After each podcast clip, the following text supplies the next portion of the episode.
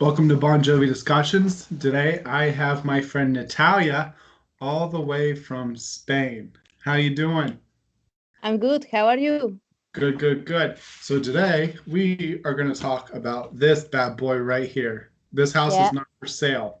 Such a great album, which we're going to get into. Um, obviously, it's the band's 14th studio album, uh, released in, on November 4th, 2016.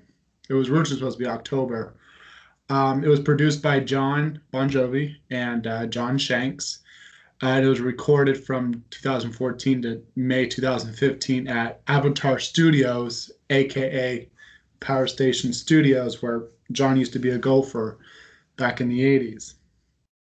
Um, so, what is just your overview? What is your overview of this album? Well, uh, this album is probably one of my top fives. And to me means that the light uh, is possible after the darkness. Yeah. yeah, you know, uh, for the whole band, for John, for the fans, uh, because We Can Tour was a little bit dark.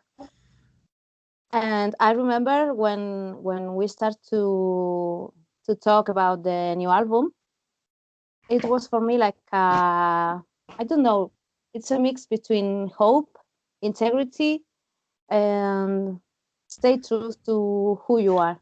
Yep. That's basically yeah And I'm glad you brought up the integrity because we got to start off by, well, before, let's back up for a second. I also wanted to note that this is the very first album that does not include Richie Sambora on guitar. And, the, and the, Yeah. it also officially puts Phil X as the official guitarist and Hugh McDonald as the official Yeah. bassist, which is deserved. Um, so, but let's talk about, you said integrity and that's what this album's all about is their band's integrity um you know john um found this in a magazine and an artist named jerry uelsmann or something like that yeah, I think gave so. permission Yeah, for john to use this as the cover and you know eh, you know john represents the how the band represents the house and then their career and their integrity defines the roots. So it was a good uh it's a good image to use. Um you know this is obviously an album where John had a lot to write about and a lot to get off his chest from you know 2013 all the way to 2016 and a lot of it has to deal with Richie's departure Yeah. and the record company at the time you know between because we can what about now album and this house is not for sale burning bridges was released which was just a compilation album uh, Mhm. but that had a lot at the time was going to end their re, uh, the contract with the record company, and so thankfully they were able to come to terms and they extended their contract with Island Records, Mercury Records, what what have you. Um, another thing that I really love about this album is how David Bryan has more involvement. He had more input Yeah. than he usually does. So it was, you know, when there was interviews going on that John and David both said that David had more input and was doing more. I loved it, you know, because I think uh, David Bryan is incredibly talented and he brings a lot is to yeah. the table. You know, one thing that I, I wish he would have wrote the lyrics, wrote more lyrics on this album, um, because he's an amazing lyricist. Um, but at least we got you know more input from him and you know stuff like that. Um, another thing is too is um, well let me back up. And do you remember when Tidal was promoting this album? Remember Tidal X or something like that? Yeah. Yeah, I remember. And so, so remember, like the uh, all throughout the summer and early fall, they were Yeah. doing like, here's a here's a single or, or here's a preview of this, and you had to pay to be a membership on this Tidal. And I remember when they announced uh, "This House Is Not for Sale," the single and the music video, and uh, so that that was kind of exciting that we kind of got sneak previews of the album before the actual release. Yeah, I think the the singles were uh, "This House Is Not for Sale," "Knockout," and "Labor of Love." I, thi- I think. Labor of Love was kind of uh I don't want to kind of like a dud single it was but it wasn't. Yeah. but like you said, this house, knockout, born again tomorrow, roller coaster, and Devils in the Temple. Those were like the five big singles. The other ones Yeah. had music videos and stuff, but they weren't as. Um, but I remember like on Sirius XM, like all you heard the whole all those songs from that album on different channels. It was kind of cool that it wasn't just this single and this single promoting the album. It was all those songs. Um, let's uh, go into the tour. Yeah. Uh, I remember that the tour was announced on the Ellen DeGeneres show. Obviously, fans, you and me, we we knew about the tour before it was announced on Ellen. But um, I remember it was announced that because they were supposed to release the album on the 21st of October, and then it got Yeah. pushed to November. And so I remember we were all bummed, and then that day that they were they announced the tour, and uh, they also announced the listening parties, which we'll get to in just a Yeah. second. But um, actually, no. Let's let's do the listening party first, then we'll go into the tour because the listening parties happened first. And Yeah. did you do any of the listening parties? Yeah, I, I went to the to the one in London. Yeah. Okay, what was it like? Wow, it was amazing. Maybe one of the most incredible experience to me. Yeah. And I remember I refused to listen most of the song. I I, I remember I was listening just this house is not for sale and knockout, I think. And well, we don't run, but because it was in the previous album, as you said. And it was the first time that I attend a show and I didn't know the songs. and it was really special to listen to John explaining every meaning of each song. So it was really, really, really, really incredible. Yeah, you know that's that's the cool thing too about you know I I wasn't able to go to these. There was one in Red Bank, New Jersey, London, which you went Yeah. to, Toronto, New York City. I, Yeah. I tried to go to Red Bank and uh, New York City, and I was an intern uh, to become a licensed funeral director at the time, so I wasn't able to get out as much. And Yeah. so unfortunately, I had to miss those shows. But you know, like you said, it was nice for fans to be able to go in and and not hear some of those songs yet, and hear what the song is technically about from John, and then for them to play it for the and you're seeing it live for the first Yeah. time. You know, Yeah, so, but anyway, so the tour itself it started from February 2017, and I think it ended in October 2019. And this was the Mhm. very first tour that we aren't that we weren't accustomed to because we're always accustomed to Bon Jovi doing, you know, very long, lengthy tours and long legs of tours and and just so many shows. This one was broken up quite a bit. Yeah.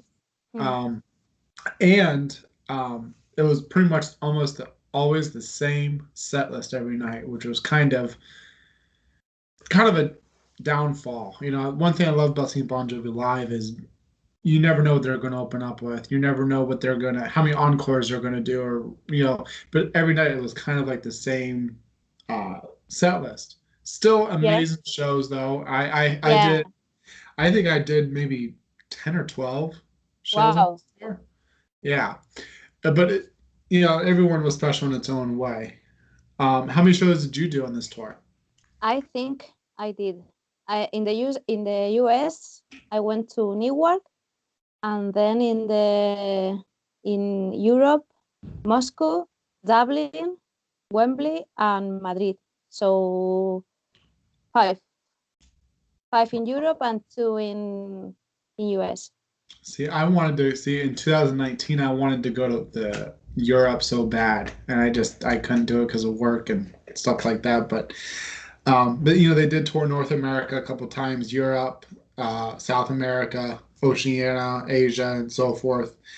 Um, one thing I really loved about this tour though was the opening um, Yeah. set.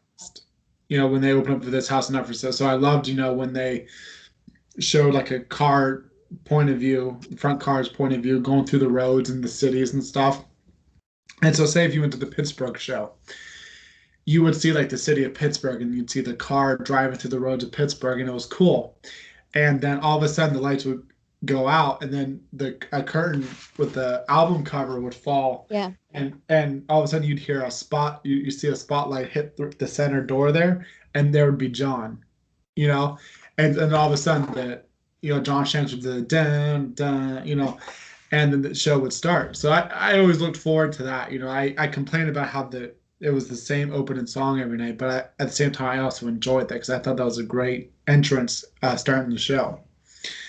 Um, Yeah. One of the things too that I liked about this house is not for sale live, which we'll talk more about the song in a second, was the way Phil X added at the end of the song. You know, like when they do the after they're done with the final chorus, they do one more. You know, John Shanks does his guitar, and then all of a sudden Phil just kind of has a jam session. And then they finish the song. I Yeah. always thought that was really cool too. Um, B stage was also cool as well. When he, uh, because usually he would do it like in the middle of the floor, and uh, I don't know how he did it over in um, Europe and all, all those shows over there, but he would go up in the upper rafters and have a little stage and he'd sing, you know, Amen and Bed of Roses. What what did he do at your shows? I think it was pretty Here- much the same, No, here here was a bit different, and I remember in in the US, I think uh, they start with a curtain, you know, and you didn't see the stage, but here was different. We didn't have this, and Bed of Roses uh, was just like maybe more simple. I think sometimes John uh, took a girl to dance and so on the stage, Yeah. but yeah, but it was a bit different.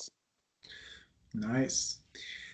And then one other thing to conclude about the tour was 2018 turned into kind of like a celebration tour because they were inducted to the Hall of Fame. Yeah.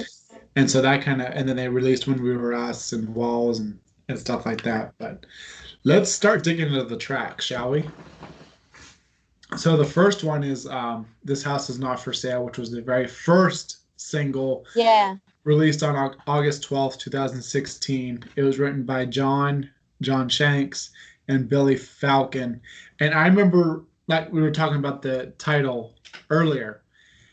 And uh, I remember when they showed a preview of the video and because Mhm. that's the first time you heard the song and the video. And you know, and all you he- like in the video, you, you see John do this, and this house is not for sale, and you hear like a five Yeah. clip, and like, oh my gosh, this is good you know, because they really had to have a strong song, a strong single coming back without Richie, you know, and that was the perfect song. Uh, another thing I like about this song too is the intro to this the the song with John Yeah. Shanks, the way he plays that guitar. Let me let me ask you something. Don't you think it kind of sounds similar to the "Have a Nice Day" intro? A lot. Yeah, I think so. Yeah. And I yeah, and Have a Nice Day was one of my favorite songs and reminds me a lot to this intro. Yeah. Yeah. Uh, what's your uh, what's your take on this song? This song is for me it's the band. Uh, it's how the band is now and how John feels about the band. And to me it's the um, a feeling like feeling safe because they are here, they are standing strong strong, even all the things that happen. yeah and they are honest and they have a story to tell so that's that's the main subject to me Yeah. You know, it's all about their integrity. You know. Yeah. their- You know, you know, like when John said, "This heart, this soul." You know, this house is not for sale. You know, it's all Yeah. about the band's integrity and and stuff like that. You know, I, I think I think by this house is not for sale album, I think John realized he has nothing left to prove, and this is the band. This is who we are. Take it or leave it, pretty much. yeah Um, you know, and I think you know, live on future tours, I think that we'll this will be one of the very few songs on this album that we'll get to still see live. So Yeah. it'll be interesting to see. Uh, music video was really cool. Um, it was it's cool yeah yeah, it was filmed actually like five hours from where I I live, outside of Allentown, PA. I forget the name of the town, but um, what I wish they would have done was because you, you kind of see John going through a, a town. You know, it makes you feel like it, it was his hometown, but it's not. I wish they would have shown you know him going through Sayreville, New Jersey, or something where he actually grew up. But um, next, uh, oh, do you have a favorite lyric from this song? Yeah, standing on the dirt where they dig, dig my grave. I think that's my favorite. And also, you know, when they are singing "I'm coming home," uh, it's just the feeling about the band. I'm coming home when I'm listening to a song or when we attend to a show and you meet your people, your Bon Jovi friends, and all this kind of stuff. It's like we are at home. yeah. Yep, exactly. My favorite would be now what built these walls is in my veins. No time for looking back. The wolf is at the door. Yeah. You know? That's good. So, yeah. Yeah. Let's go to the next one. Uh, Living with the Ghost, which is written by John. Um, you know, John has never really opened up about what this song is truly about, but you and I both know it's about Richie. Yeah. there's there's no doubt about it. It is about Richie. And yeah. Uh, you Do know, you remember? I, oh, sorry. no, no, you go ahead the, I remember the the review he made about this song, and it was something like a minute or so. And I think he he just said, "You know who is the ghost." So it's like yeah, I'm, exactly. yeah. But I, I know what video you're talking about, but I remember before that video, all of us, especially when this album came out, I remember us fans, we were talking about, oh, this is definitely about Richie. Like, there is no doubt it's yeah. Yeah. And you know, it's also about you know letting go of things that are dragging you down. You know, you, not looking in the past, but looking in your future. You know, because you yeah. can't let the past hold you back from something good in the future. Um, you know, I, I, I like the line. You know, we were fire and gasoline. You know, and that's clearly the partnership between between yeah. John and Richie, good and bad. Yeah. Um, the, and the music you know we're, we're talking about how misleading the or not misleading but how john doesn't really say it's about richie. And so with the video we were always wondering what the video was going to look like. And it's all about i think it was camden new jersey where they filmed john going through the broken streets of camden about and yeah. talk about homelessness and poverty and all that. And, and we were like oh you know we, we were wanting to kind of I don't know. I don't know what I was expecting, but I wasn't expecting that as a video. It was still a good video. Yeah. And, you know, I'm sure that two has some part of the meaning too of, of the song. I just don't see it. Um, do you have a favorite lyric on this song? I think uh, he was crying to get some relief. Yes, that's my that's my yeah. favorite too. Is the bridge. Uh, How's yeah. last night I had this dream. I saw a man wash his feet. Wash his feet, yeah. in the church holy water. I've worked up his knees from his arms to his neck. Said I'm over my head. Over my head. Yeah. He was trying to get some relief. I'm trying to get some relief. I had this dream that man was me. You know, and so the reason I love that that lyric so much is because it, you you know something about John. I think it's John finally letting go of Richie and moving on. You know. Yeah. Finding yeah. that relief and being able to continue. And it's very emotional. This part in the in the video when he's in the middle of the street. Mm-hmm. So to me, it's like a really relief moment. yeah. Yeah. Yeah. And also Tico is amazing in this song. Oh, I know, absolutely. Yeah. um, do you have anything else to say you want about this song before we go to the next one? No, it's okay. It's fine. Okay, we're going to the next one, "Knockout," which is the second single, which was released on October 21st of 2016, which was the same day that they announced the tour and they announced that they were pushing the date. Uh, it was written by John and John Shanks. I'm not gonna lie, this one had to grow on me when I first heard it. It was one of my least favorites on the album, but once I saw it live, I fell in love with it. So now it's actually one of my favorites on the album. It, it, it it's weird how that you know, it's like Labor of Love was one of my favorites when the album first came out, and Knockout was one of my least favorites. It switched, and so anyway, so Knockout grew on me, and I think it's truly probably the best it has the best of verses and energy on the album. You know, it's very um anthematic. You know, it's kind of similar to like "It's My Life." You know, it's um, it, it's it, it, about defiance against all odds, pretty much. You know, like you know, I'm doing it my way and take it or leave it. You know, you know, something like that. And, you know, it's also about yeah. you know a fight between a person and achieving their dreams. You know, it about pursuance, pretty much. Yeah, I think it's it's it's about the fight and fight for your life and Yep. I don't know. Yeah. Yep. And exactly. Uh, re- reminds me a lot to the to Limitless. Yeah, it does, especially yeah. the music video. Yeah. Um, you know what? You know what I really like about this song though, too. It the drum intro. Yeah. In the intro, I love it, and then uh, also the hey hey hey, and and then uh, right before the the choruses, the boom boom boom. boom. yeah, I I love that. Yeah.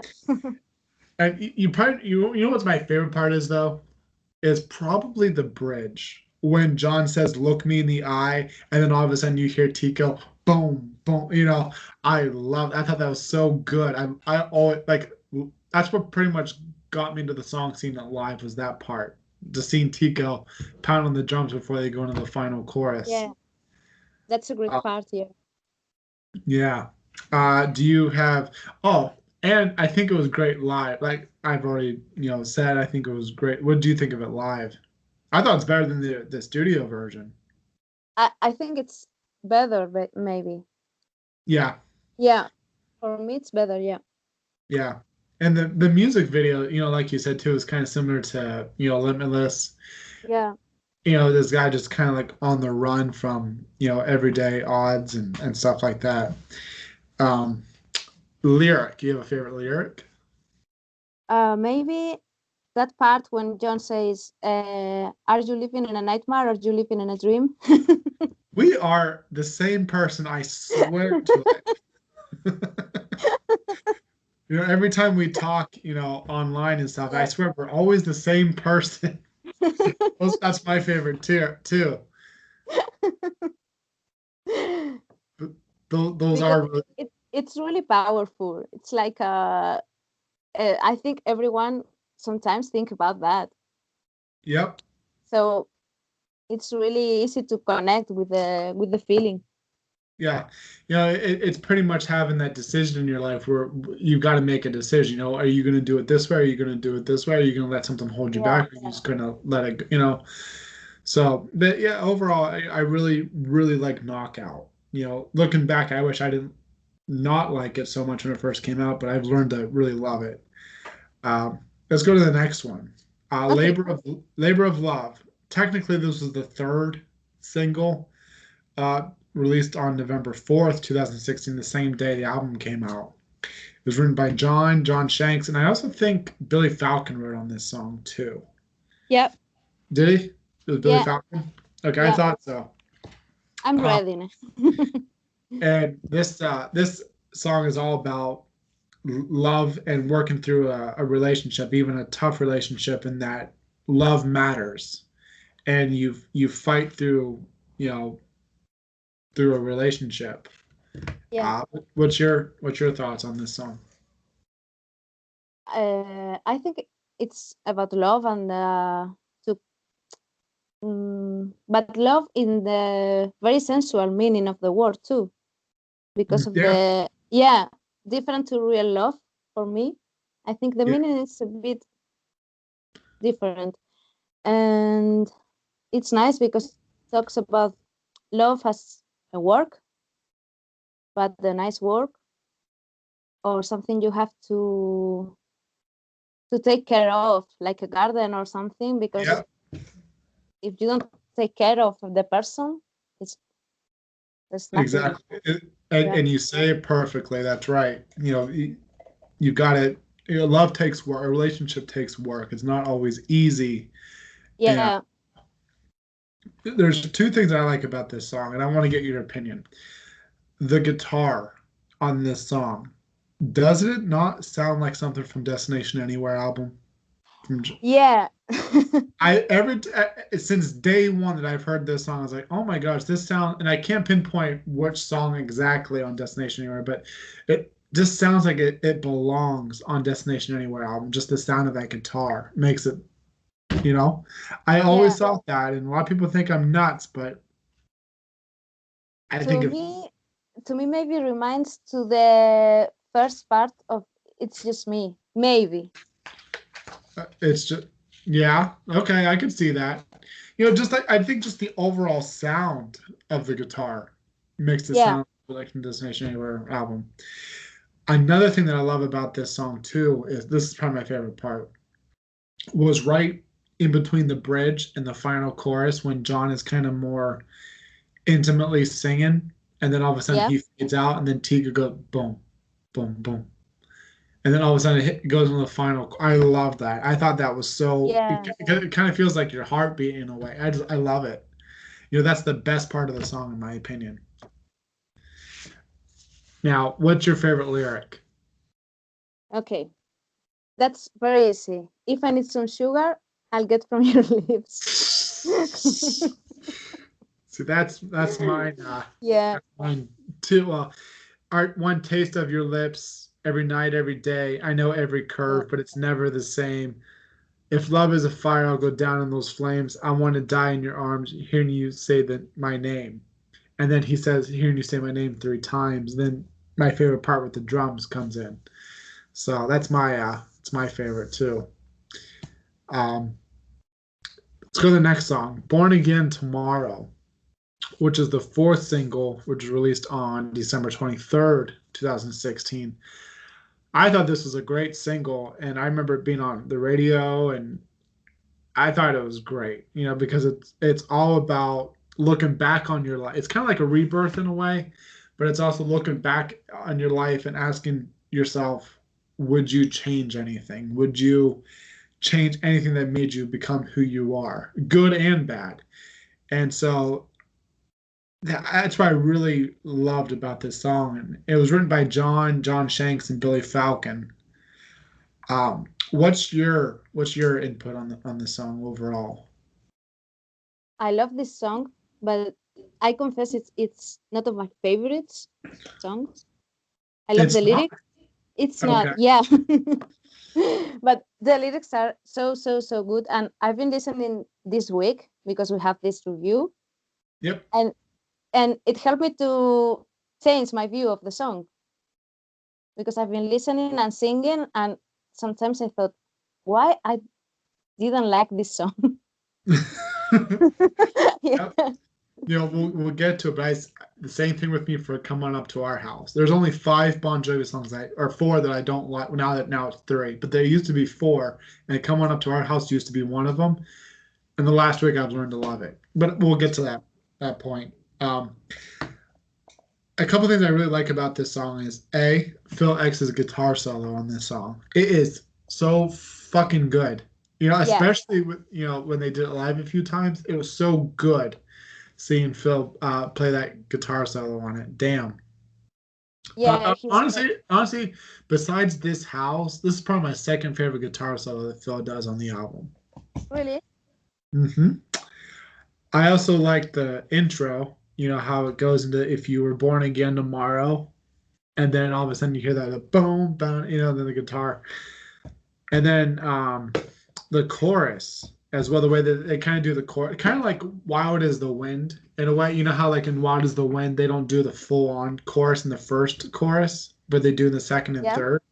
Same thing with "Born Again Tomorrow." They kind of in the first chorus they kind of get into it, but then they pull right back out and go to the second verse, and then they finish. They do the full choruses in the second and final. That makes sense, you know. Yeah. Um, what else? What else? What else? Um, music video. One of my favorite videos on this album too. music videos is is very cool. Yeah, Yeah, you know the way that they show the evolution of life. You know, from someone being a baby all the way up up until death. And uh, yeah. yeah. I, so, what are your favorite lyrics? You gotta read between the lines. Stop waiting for a sign. Just gonna live your life. Yeah. Yeah. Mine would be the second. Don't have to end up where you started. Heaven loves the brokenhearted. You learn from your mistakes. Bones grow stronger when they break. Who says scars don't fade? Honestly, those are probably my favorite lyrics of the album. I, I love I love those lines. Yeah, the Because lyrics it- it's are the- It, it's the absolute truth. You know. Yeah, Next one is Roller Coaster. This is actually my top five of all time Bon Jovi songs. This song was written by John and uh, two people. Oh, what are their names? Krista Stefano and correct me if I'm wrong. Ashley Gorley was her name. Yeah. Was that was that right? Gorley, yeah. yeah, it's Good. right. Yeah, um i this song helped when this album was released i was going through uh, a tough breakup and uh at that time i thought it was a real relationship It- you know we were together for a while but uh we broke up.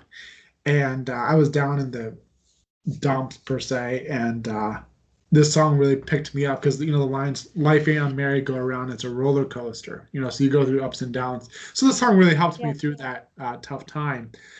But one i always get goosebumps whether i'm listening to it you know on my own or if i'm seeing it live that intro with john shanks on guitar just Yeah. hearing that so, the beginning intro just always gives me goosebumps.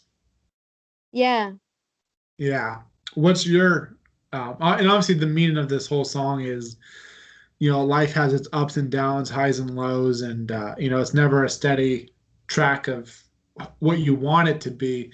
Life is going to direct life is pretty much the roller coaster. It's going to direct you on where you're going up and down and and so forth. Um but Yeah. like i asked what's your take on this song I think the meaning is uh, that when that what you say, uh, life is you are not always on the top, but you are not always on a bad moment. So it's really Exactly. cool to remember that. Yep.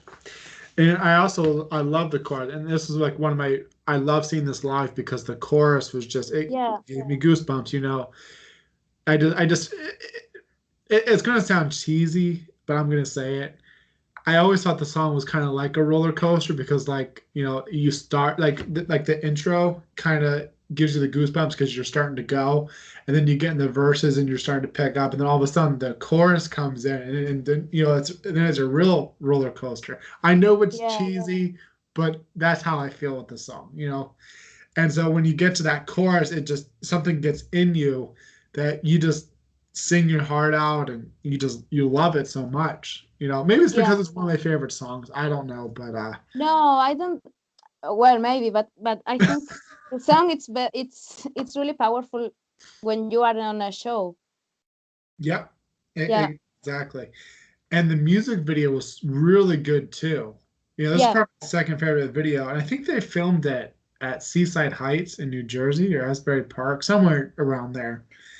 And Mhm. obviously it was at a fair and stuff. And you just kind of see different avenues of life. You know, you see a boy and a girl, you know, on their first date, or you see some little kid trying to get a toy, or you know, you just see different aspects of life going on. Um, do you have a favorite lyric? Yeah, the the start of the song. I don't know why, but I see you thinking twice. I wish I could read your mind. It's like Yep. to me, it's really special. Yeah, and Yeah. you know, I, that the one I always think he's writing about Richie in that song. You know, Yeah.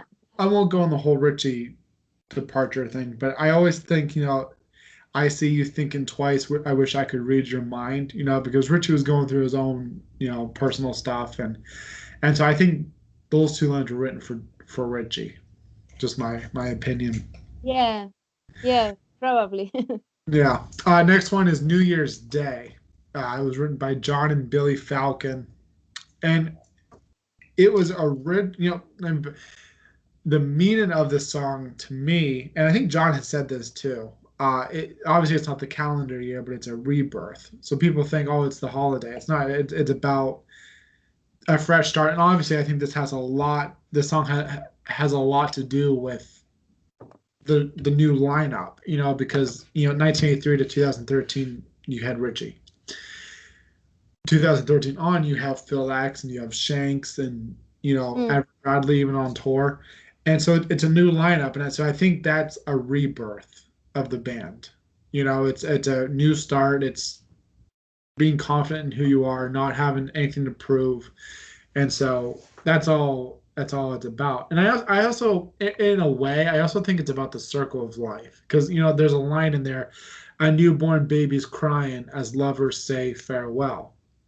So I always think of like you know, and that could be interpreted in different ways, but I always think of like the lover saying farewell as a lover losing another their loved one to death.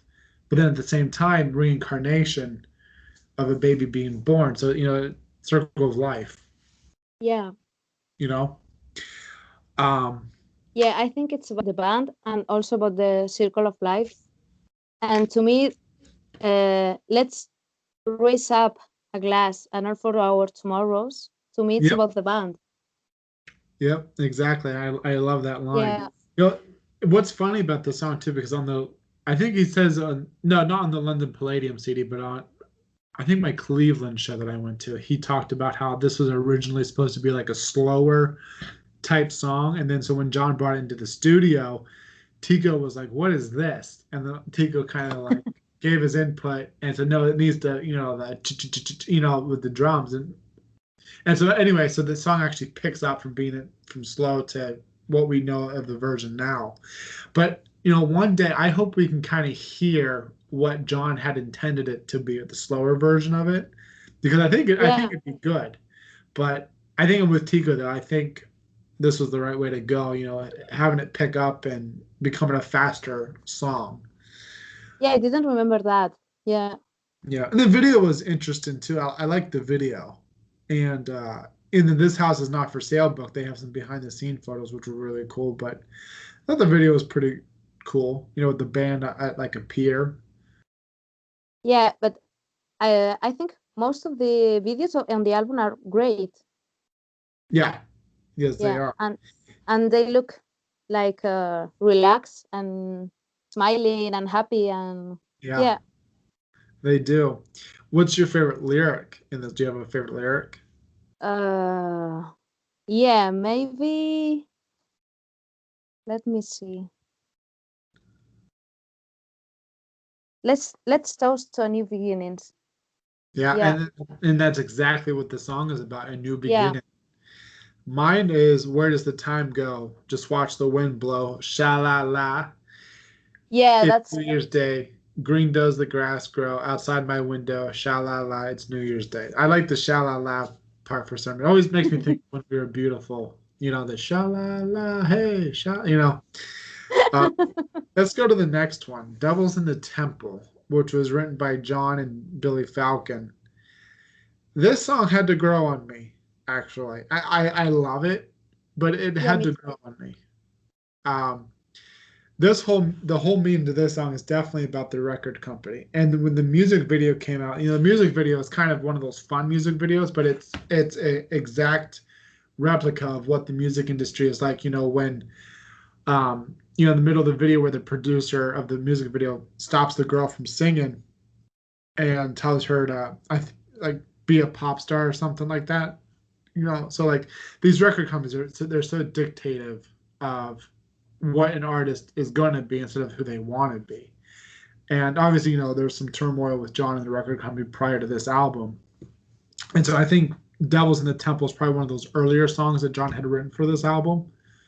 Uh, Mhm. Just because they were going through that contract fight. And then thankfully they fixed it. But I do think the song was one of the early ones that he had written. Um, I do love the guitar in this song. The da-da-da-da, you know, I love that. yeah. Um, what's your what's your take on on this song?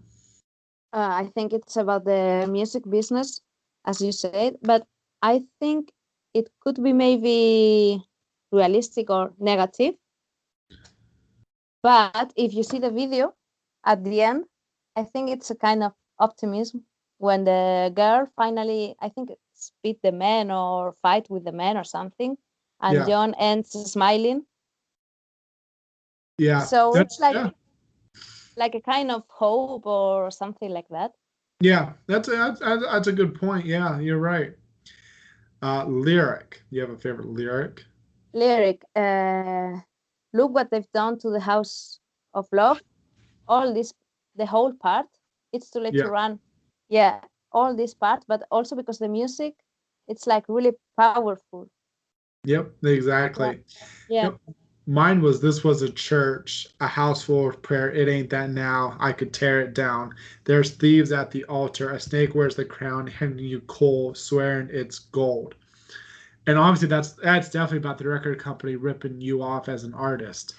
You know, it's Yeah. like uh, the whole thing with Taylor Swift is you know I don't know if you know the story, but like Taylor Swift, her music was sold without her permission to another um, guy.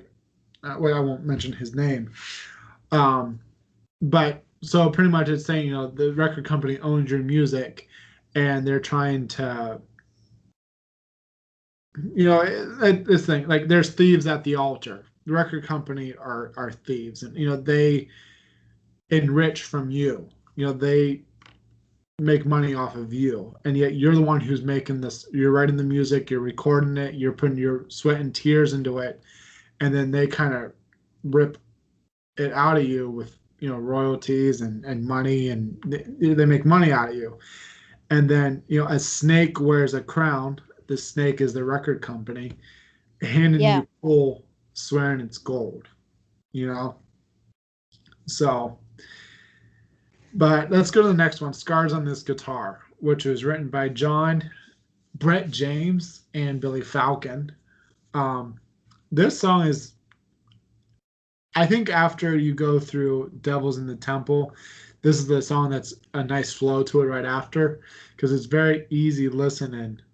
Um, and it's obviously about john not picking because john has said in a lot of interviews back during when he was promoting this album that he didn't pick up his guitar from 2014 all the way up until 2000 and end of 2015 and uh and so it's, it's obviously that relationship between him and his guitar and how when he has nowhere else to run to he can pour his heart and soul into his guitar and and make songs and and all that Yeah.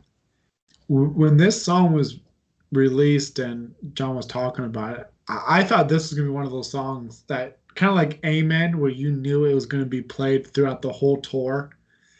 And once this tour started, I was surprised that this barely got played because I really thought that this was gonna get played quite a bit. Because it's it's Yeah. also a fan favorite, but it never really did. You know, besides the the- listening parties.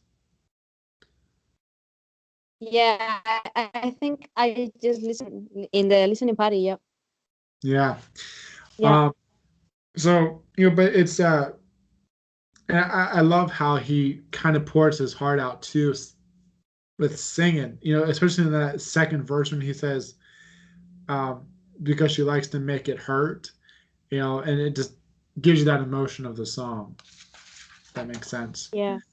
Um, what's your uh, what's your take on it? My well, yes, it's about the relation between the man and and the guitar.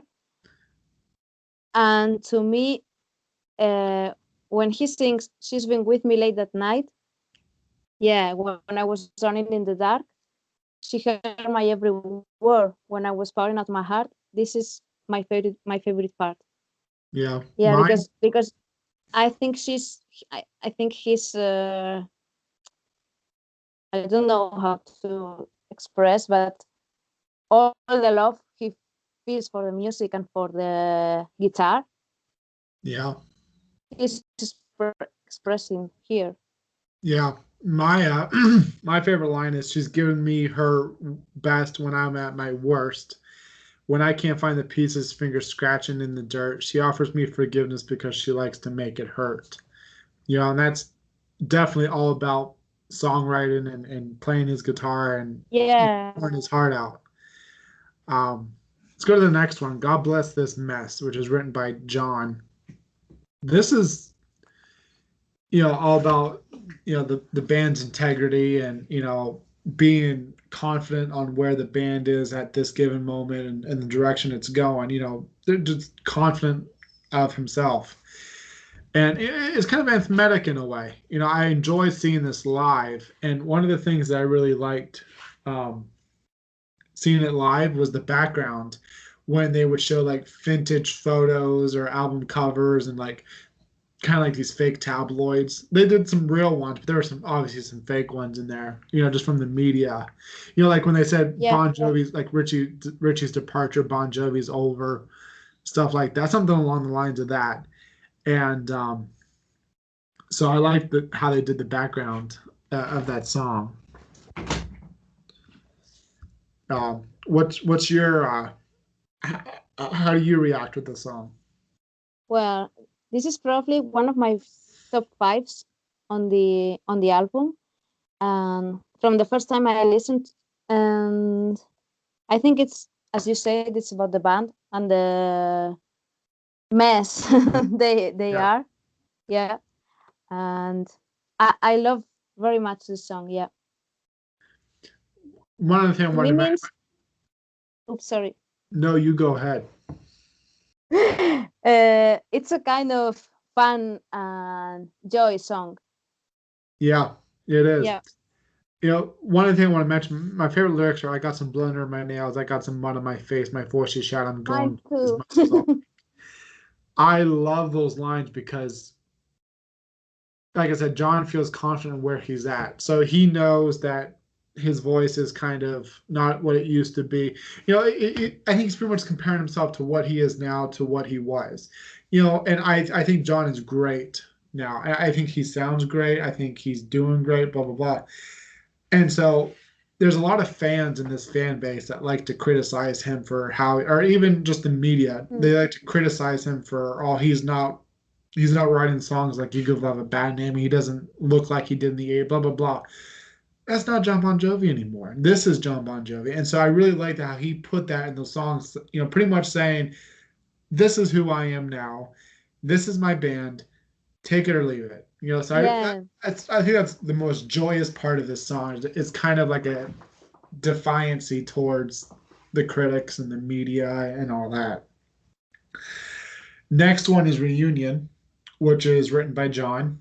Uh, I love the acoustic guitar in this song. I, I always thought every time I listen to it, it kind of sounds similar to the guitar in Whole lot of Leaving, the acoustic guitar, doesn't it? yeah, yeah, And so, so there, and there's, it's funny too because like if I hear different, if I'm listening to someone talk or something, and I just hear the song playing in the background, I think, oh, hold on, Leaving's playing. Then all of a sudden the verses will start. Oh no, that's reunion. no, no, no, it's yeah, But It's definitely a great song. Um, you know, the whole meaning behind it is obviously about graduation, but I I also think it's about um, life lessons ahead. You know, but to enjoy life. You know, I, I think John's pretty much just preaching to the young people. You know that you have a whole life ahead of you, and you're gonna have ups and downs, and you know, learn your lessons along the way. Essentially, you know mhm, and um, there's two. I, I remember when he played this at gra- a couple graduations too, which was kind of cool. You know, he did it solo with. Um, oh no, he did it with the band because Phil X was Yeah. there. Yeah, I think it was in summer, maybe May or something like that. yeah, yeah. It was Yeah. like May of eighteen or something like that. Yeah, Let- Let me ask you because I always wonder what this means. There's a line in the verse, or yeah, hold your head high like Harry, give him hell, like giving them hell. What? Who's Harry? What does that mean? I never. I don't know. We're on the same. I, I love that. I love him But when he gets that, hold your he- head high like Harry, give him hell. I, maybe it's an older term. I don't know. I, I always wonder. I'm like, who's Harry? I thought you knew. I wish I said I, I, I wish I did, but I don't.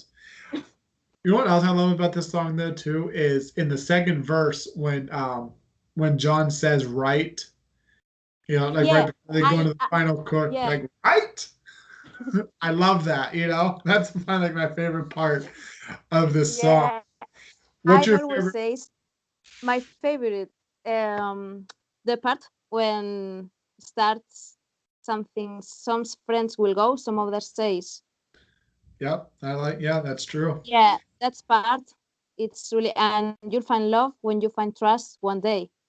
Yep. Yeah. Yeah, that's mine are and I and I, I live by these words. Write your song, sing along, love your life, learn to laugh, dare to dance, touch the sky, take pictures along. I have to say the whole thing because it's so good. Take the Yeah, pictures I- step of the way, make this the best of the rest of your day, start your revolution, and I'll see you at the reunion. I just I I live by those lyrics, you know, because it, it, it it's true, you know. I think it's a kind of song that you can print and put on your room Yeah. and read every day and remember something like that. Yep. Yeah. Next one is uh, "Come On Up to Our House," which is on the standard edition of it, which we're gonna get into the deluxe edition in a second. But um, "Come On Up to Our House," uh, which is written by John and John Shanks, and I, like you said, "Born Again Tomorrow." This one had to kind of grow on you, or that you, you. So since this album came out, "Come On Up to," there's only four songs that I don't like by Bon Jovi, and "Come On Up to mm-hmm. Our House" was one of them within the last week, after five years of this album being four or five years of this album being out, I finally have come to terms with it, and I actually like love this song now. but when it first came out, I thought it was like watching an episode of Barney, just because it was it was so kindergarten-ish. You know, not not to mock the band or Jennifer Wright. I, I I think it's a great song and it's just it made me it's just too uh i don't know but i i like it now and obviously the meaning is um unity and coming together essentially you know all about welcoming each other. And you know, a lot of it i think has to do with john's soul kitchen which obviously anyone watching this pretty much knows about the soul kitchen you know about help people help people you know and you know come to me i'll help you. I come to you you help me essentially. And so uh so I- i've learned to love this song. Um and there's there's two lyrics i really love that okay for like the soul kitchen you know i wish tonight would last forever and it would never end we were introduced as strangers but now we're leaving as friends that's whole, that's john's whole john and dorothea's whole soul kitchen model is coming in as strangers, sitting with some stranger at a table, but leaving as friends. So I, that's Yeah. obviously about the Soul Kitchen. And another one is you could, and this is, uh, well, you could tell me your life story. I could finish every line. The ones about hurt and heartache, it still gets me every time. And to me, that that line right there saying that we all face this the same kind of heartbreak and the same life experiences, even if we're strangers, we still go through the same turmoil and and the good and the bad. But Yeah. yeah, so let, let, I'll let you talk now about your vision of this of the song. What do you what do you think? I think John wants to talk about the, maybe the community and how people can make community together. But also, my favorite line is the same that you say. Uh, I wish tonight was will last forever. And sometimes when I listen to the song, I think in the in a show, in a Bon Jovi show, because it's a kind of feeling like you can feel when you are attend a show or a concert or something like that. Yeah. Ex- eh, That that's Yeah. that's another good point of view. I didn't think of it like that. You're right. It's just like being at a concert, you know, because it's like fans like you and me. You're you're all the way in Spain, and I'm all the way here in the states. Yet yeah. a, a band brings us together and it's the same way at a concert is i've made so many friends in this fandom through concerts you know coming as strangers leaving as friends um, let's get into the deluxe edition now which was kind of like a target release there was also a walmart release but anyway the next track is real love which was written by john and, and billy falcon this is probably my favorite ballad on the album and what i really love about this song is it's pretty much a John and David song. You know, you just you hear David playing the piano and then you hear John singing and it's so intimate and so inviting. I wish this was played live on the tour because it is it's so good. Yeah. And and um and obviously the whole meaning behind this song is knowing what love truly is and not that uh, fantasy of what love is or infatuation, but truly having the longevity in a relationship and knowing what real love is. You know, it's like, um, yeah, that's probably the best way to put it. What's your what's your view of the song? It's uh, very deep to me. The first time I listened the song, it was like, like a, a very emotional. Uh, I think because of the music, since the first part is like, you know, homesick and love, but with the pain. Don't know, different to another kind of songs of love songs. It's a bit Yeah. sad. Yeah. And, and the bridge is so emotional, which is my favorite lyric. I put on the same shirt and I ran out the door, stole a fistful of roses from the sidewalk store. Just my heart in my hand, I had nothing to throw. Stand up on her front step, calling to your window. And I, I love how Yeah. you know, the, the whole song is pretty much, you know, very slow, easy going, and intimate with David and John. And then all of a sudden, when he, gets to this bridge, it, it becomes so emotional and heart wrenching. And, you know, and, and it proves what the whole song is about. It's about, you know, this is who I am, this is how much I love you, and you've seen every bit of me that no one else has pretty much seen, you know? Mm. You know, like like just my heart in my hand, I had nothing to throw. You know, like this is what I have to give, you know? Yeah, that's yeah. Yeah. Yeah, that's my favorite part. Yeah. Okay. See, we're two peas in a pod. Next one, next one is All Hail the King, which is written by John Cristofano and Ashley Gorley, which they wrote another song on this album too, which we talked about. But anyway, um, so John has always said this is kind of like living with the ghost, and I, I'm gonna go in, in depth with this. John Mhm. has always said that this is about the soul kitchen. I truly think it's about Richie. and, and, and I'm going to tell you why. There's there's a few lines in this song just makes you think about Richie. For example, he could snap his fingers and catch lightning in a jar. I think that's about Richie in his prime. You know? Hey, that's another point of view. Yeah. Okay, and I have a few more lines. And then I am you and you are me. And I think that's about their partnership. You know? Yeah. You know, about how yeah. kind of like fire and gasoline in a way. And Yeah. you know, the term king. Richie was known as the king of swing. Yeah. All hail That's the true. king. Yeah. Yeah. I got one more that makes you really think about Richie. When you get that high, the earth below looks just like a blue pill. And I, I think that's um, you know, about Richie. Well, we shouldn't go in, into the whole Richie departure, but anyway, so I truly think that this song is about Richie. I really do, and I don't think John will admit it because he says Yeah. it's Never thought never thought about it, but maybe yeah. Yeah. I, and I've talked with other fans too, and I've told them, you know, my point of view on that, and they're like, "Yeah." maybe. So, um, what are your favorite? What's what's what's your whole view on this song? Well, I I I believe the John's version about this the about the soul kitchen. Yep. But listening to you maybe could be. I think it's about the Soul Kitchen too. but yeah. Richie had a lot to do with the song. Yeah. Yeah. Some of the lyrics, yeah, maybe could be. Yeah. But mm, it's a nice song. It's not one of my favorites. Don't know why of the of the album, but it's a nice song. And maybe my favorite lyrics, it's "I am you and you are me, yeah, I like that.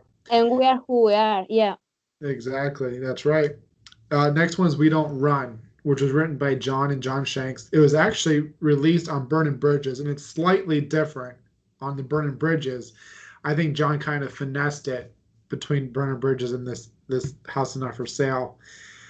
Um, this one I really I like working out to this song because it really pumps you up. Um, I like that pre-chorus uh, as well. Um, what else do I like about this song? Uh, Phil X on gu- on guitar sounds amazing. You know, Yeah. And I also like how John's vocals before the guitar solo. You know, it's kind of like a fade, like there's thunder in the mountain. You know, and then Yeah, all of a yeah. sudden the guitar solo comes in, and you, you just hear Phil going at it. Um, the song is all about you know not backing down and we'll face what we face. You know, like pretty much like what they were going through from 2013 to 2016. You know, nothing was going to take them down, and you know they'll face what they face and Yeah. do it together. It, and it was fun live. I, I enjoyed it live. I'm surprised it didn't get played enough live. You know, it was a hit or miss live. Um, what's what's your view on the song? I love this song, and I think it's about uh, standing and face the truth and face who you are and don't run of anything. Yep, exactly. Yeah. Reminds me to knock out maybe the meaning and the feeling. Yeah. Yeah, Um, my favorite lyric is I'm not afraid of burning bridges because I know they're gonna light my way like a phoenix from the ashes. Welcome to the future. It's a new day. And then chorus. What's your yeah, what's, that's that's great. One of my favorites. But maybe if I have if I have to choose, I will say only takes your touch for me to find salvation. You're the only reason that I still believe. I like I like that line too. Yeah. Um, you know, it, that line kind of reminds me of like the band. You know, like the band sticking together, and you know, like David and Tico still saying, "Hey, we want to continue with you. We believe in this journey still." And I think you know, I think that line is for uh, Tico and David. I really do. Um, you, you're the reason I Yeah. still believe. Um, you know, just believing in the band's vision. Um, so the next four which was a Target exclusive, are these these four are my absolute favorites on this album. I can see why Jon didn't put it on the standard edition because it doesn't kind of meet the flow of the album. But these are truly my four favorites on this album. So let's start with the, the first one. I will drive you home. Yeah, I, I I- was thinking it was this song because Yeah. I know I, you love it. Yeah, I, it's actually probably my third favorite song of all Bon Jovi songs. It was written by Jon Billy Falcon and a guy named Luke Laird. Um, I love how easy listening it, it is, and and I love the meaning behind it. It's all about longevity, and there's two ways I think he was writing about. I think one was he was writing about the band, you know, the longevity of the band being together, and then obviously you know like in a romantic relationship. So it, it, it can be taken in, in both ways. And it's very clever how it was written to be interpreted as that. Um i i love that he does these at runaway trips. So i the runaway trips that i a few that i've done he's he's played it. And i remember on the cruise you you you went Yeah. on both cruises right? So we were on the we were both on the first one. And i remember i was like praying and hoping because people were like, "What song do you hope that he'll play?" I'm like, "Oh, I hope he plays at least "I'll Drive You Home" or "Color Me In," one or the other. I hope. He ended up playing both, but I remember I just had like this. My body just overcame with joy when uh, you know you heard that boom, boom, boom, da You know, I I loved it. Uh, so I'm glad he plays these songs live. Um, one thing that I wish they would have at least changed was the auto tune at the end of the song. It, it, it it's weird, you know. Yeah. Like Yeah, I think they could have done something like they do with like "You Want to Make a Memory," where it's just like kind of like small background vocals and then like kind of instrumental to conclude the song. Um, so I always thought like the auto tune was kind of off, you know. yeah, I still love the song so much. yeah, yeah. Same me, but I think most of us think the same about that. But Yeah. I love this song, and it's probably maybe one of my maybe the my four favorite song. Yeah. Um, what, uh, what do you have a favorite lyric in this song? Wow, that's difficult one, but when he sings, here comes the next big thing. I think it's maybe because his voice and the music and Yeah. But this song is still my heart. It's like from the first line. But Yeah. then another one, maybe, maybe some some glitters gone, but we're still good as good as gold. That's a good one. too. Exactly. Yeah. And you and you, you you bring up about someone new and better coming along, new and better.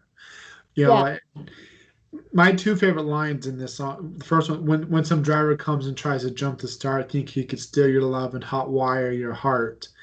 You know, to me, that whole line is new things will come and go, but I'll always be here. You know, it, it's kind of like the flow of fads and fashions. You know, things are going to come and go. You know, but it, it- it's a perfect example of the band. You know, Yeah. Bon Jovi's been through the 80s, the 90s, 2000s, 2010s. We're in 2020, 21 now. You know, so the band has always been successful through all those fads and fashions through the 80s ro- uh, hair bands, the grunge, the pop, the alternative rock. Bon Jovi has always been this. So I think that line is truly about the longevity of the band. Yeah, Um, and I also like the line, let them rev their engines, let them spin their wheels. All they've got is shine. They're just chrome and steel. yeah, You know, So I think that line is all about like how these artists are just writing songs to be a hit. They're not focused on being true to themselves. You know, they're it's superficial. You know, and that and that's what music is about. The, producers and artists are just writing music to be a hit. It doesn't have any meaning, no substance. And like Jon says, you know, let them rev their engines, let them spin their wheels, show off what they what they can do for a hit. But all they all they've got is shine. They're just chrome and steel. You know. yeah. I, I, I confess I I know the song has, as you said, maybe two or three different meanings. But when I listen to the song, I think most of time in Jon and the band. It's like they drive me home. Yeah, and that's another Yeah. good way to that's Yeah. another good way to put it too. Yeah, that's perfectly well said. You know, and I want to touch base on the, on the relationship aspect before we go to the next one. Is you know, like when the rest are gone, I'll be standing here. You know, I think this whole line is about a longevity in a relationship and through the good and the bad, even if you think that you aren't in love with that person anymore and you look and see what else is out there, you realize what you had is what you need, what you want. Yeah. And you know, so I I could go on and on about this song. So let's go to the next track. Yeah, thank me. yeah. Uh, next one's "Goodnight New York," which was written by Jon and Billy Falcon. This song is it, it, it definitely breaks away from the whole rest of the album because it is it's just a fun celebratory song about New York City. Obviously, um, I love the va- the fast verses. Um, you know, like in the second Yeah. verse, Starbucks, FedEx trucks on every street and avenue, Broadway lights shining bright, make everybody beautiful. Walking on the High Line, reaching for the skyline. If Alexander Hamilton could see it all, garbage trucks backing up, beep beep beep, dogs barking. The kids can't sleep. I just my the whole. I just love how fast the verses are, and you know, Jon's Yes. just. What's your what's your uh, take on the song? You have any? I've been listening this song uh, in the lock- lockdown a lot because it's really fun and you know whenever the world is closed and the cities are sad and everything is so dark and this song is like lift the spirit Yep. Yeah. Um. and i i discover more uh this year and the last year yeah because i drive you home likes me too much and sometimes i stop the album here Yeah.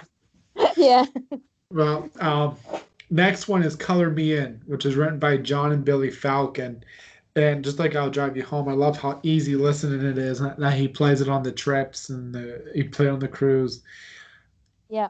My it, this song is kind of a little harder to define on what it's truly about, but I think it's all about obviously in a romantic relationship is you define me you make me who I am. I'll be whoever and whatever you want me to be. Color me in, you know.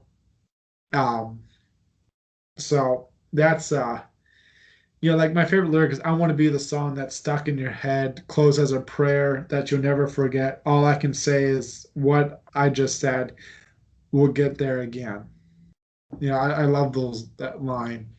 That yeah, line. that's beautiful. Yeah. Um, do you have any uh, input on this song? Any view? Yeah, to me, it reminds when you start feeling in a relation that you feel something special at the other one too, and it's like a kind of beginning or something like that beautiful. And I like very much the start of the song when he starts singing "Hello, my name is." It's like uh, yeah, it's like magic. Yep, I love it. It's Yeah. just that's what drew me into that song too. Hello, my name is. You know, well, let's go to the next one, Touch of Grey, which was written by Jon Billy Falcon, Brett James. This, this song is kind of the way the guitar is played makes it very sad, uh, which I love. I love this song, and I'm a sucker for sad stuff. Um, Yep. But I love how it. Um, oh, where where should I start? Okay the meaning the meaning of this song is to me it's all about diversity. You know we're all different but we can come together understand each other's differences. There's no right or Yeah. wrong. You know i think uh, and the song is so fitting right now too with the world that we're in because you say wrong and i say right you know but your right could be you know we just we a lot of people think there's black and gray or black and white but really there's a touch of gray in the middle where we all have to kind of meet in the middle to make this world work and and stuff like that. Um one thing that i really like about this song is how it picks up before the final chorus. And it, it also happens at the end of the song too. I believe there's a, str- a train still coming. I believe that there's room on board. Break the chains and raise your hand up. Be the change we're looking for.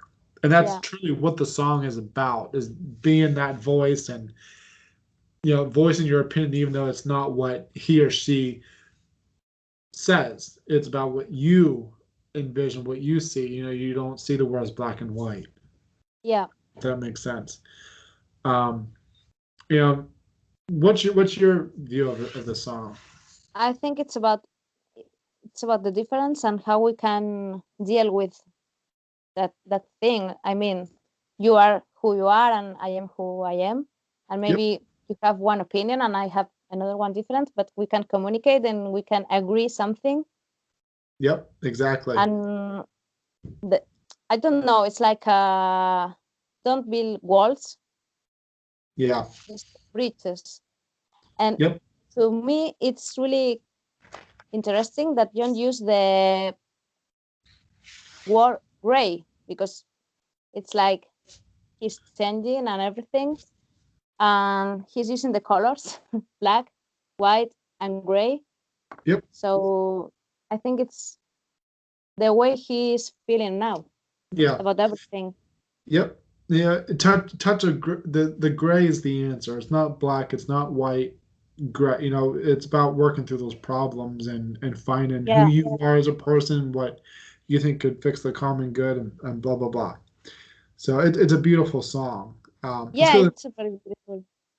Next one is When We Were Us, which is written by Jon and John Shanks. This, I think this and Walls was pretty much released to celebrate the Hall of Fame and then also to promote the 2018 tour. Uh, obviously, these were both just released digitally, never was released on a physical copy of the album. Uh, but When We Were Us was written by Jon and John Shanks as the fifth single released on February 23rd, I think, 2018. All right, 18, I 17. think, yeah. No, 18. Yeah. 18, I think, yeah. Yeah, 18. Yeah. Uh, and obviously, it was in celebration of the Rock Hall. And what I really, really, really, really love about this song was the Rock Hall performance when, because the song is all about the band's legacy. And so when they performed at the Rock Hall, none of us were expecting. We all like. I remember we were all talking on Twitter and Instagram about, oh, they're going to play "Wanted" and "It's My Life" and you know, all the hits that they're known for. And so it was kind of really heart wrenching and very heartwarming to see Jon and Richie and the rest of the, you know, Alec, Tico, and David, and the new lineup all come together playing this song. Sadly, it- like, yeah. like when you saw Jon and Richie playing that song together, it just it really hit you in the heart. You know, like I love that performance for that reason. Um, you know, my favorite lyric is "Cuts can heal, scars will fade. What we had will never change." You know, Yeah, So I I, That's I, too. I think that's that's about Richie. You know, you know, we won't get into the whole Richie thing, but I think with what had happened with Richie's departure, you know, cuts can heal, scars will fade. What we had will never change. You know, with the band's legacy and what they conquered together and, and stuff like that. Um, let's go to the last one, uh, Walls, which was written by uh, Jon and John Shanks. Yeah. I don't know if you're a Trump supporter, but I'll say it, I'm not.